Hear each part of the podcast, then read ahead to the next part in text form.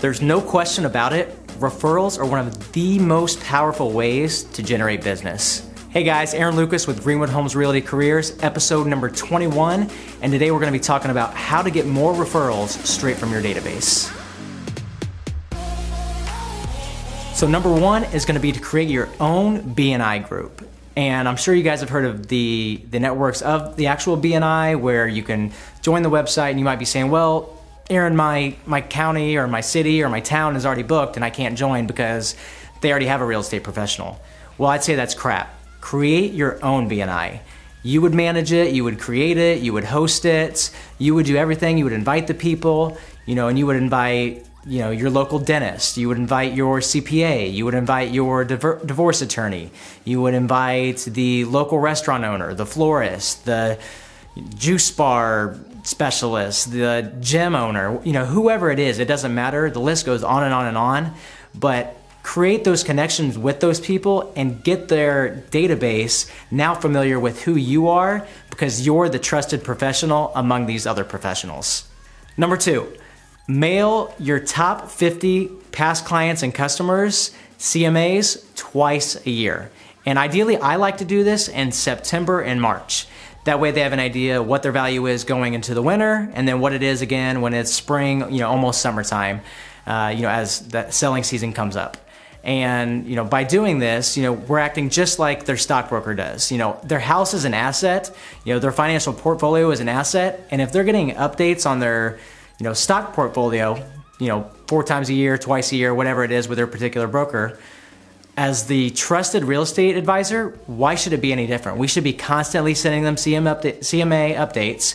Here's the value of your home, here's the value of your home, and then when it's time to sell, you're gonna be the one that they're gonna call. Number three is gonna be systematically asking for a transaction at least three times during the transaction. So a lot of times we think of referrals as, you know, maybe six months down the road, a year down the road, checking in, hey, how are you? Do you know anyone that wants to buy or sell? But why can't that process happen as soon as our buyer, seller, you know, real estate agent relationship starts? So maybe you do it when the listing contract gets signed. Maybe you do it when the deal goes pending. Maybe you do it when the deal closes. Um, and then, you know, maybe you do it again six months down the road like you norm- normally would do.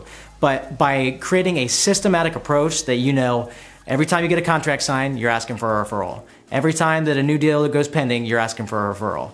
Consistency, consistency, consistency is going to create more referrals for you and your business with your current clients, database, friends, and family. Number four, I like this one you know, go on ideally three to five coffee meetings per week. It's probably because I'm a coffee junkie and I love drinking coffee. Um, but you know, this is a time that you know we're not necessarily making a hard sell. It isn't, you know, who do you like, who do you know that wants to buy or sell right now? It's more about you know just digging deep and creating authentic relationships because that's how we gain trust with people. That's how we gain familiarity with people. Um, you know, and that when it does come time for you know their friend or family member to buy, that we're the first person that they think of. And what I like to do on these coffee meetings is use the Ford analogy. So if you haven't heard of Ford, you know it's just family, occupation, recreation, and dreams.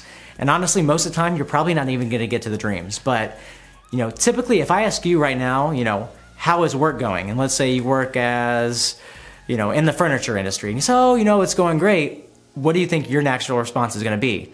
how's your work going? So, you know, now I have an opportunity to open up about my real estate career, what's going on with the market, all of that. And then now all of a sudden I'm first in, first in line in their mind whenever it comes time to buy or sell. Now, number five, I know you guys are not to be crazy about, and it's not the most fun or sexy thing to do, but it has to be done. And that's once a quarter, we just have to call, check in, and ask for the business. If you don't ask for it, you're never to get it. So, Make sure you're making your quarterly calls. You know, if you're make sure you're using your CRM, updating your logs. You know, how long has it been since I called? You know, Jane Doe over on 123 Main Street. Oh, it's been, you know, four months. It's time to check in again, see how the kids are, see how the dog is, you know, how was the birthday party, how was the soccer game, whatever it might be. You know, be interested, not interesting, and then make the ask. You know, it, most of the time they're not going to get offended by it. You're just calling to check in, see what's going on, and ask for some business.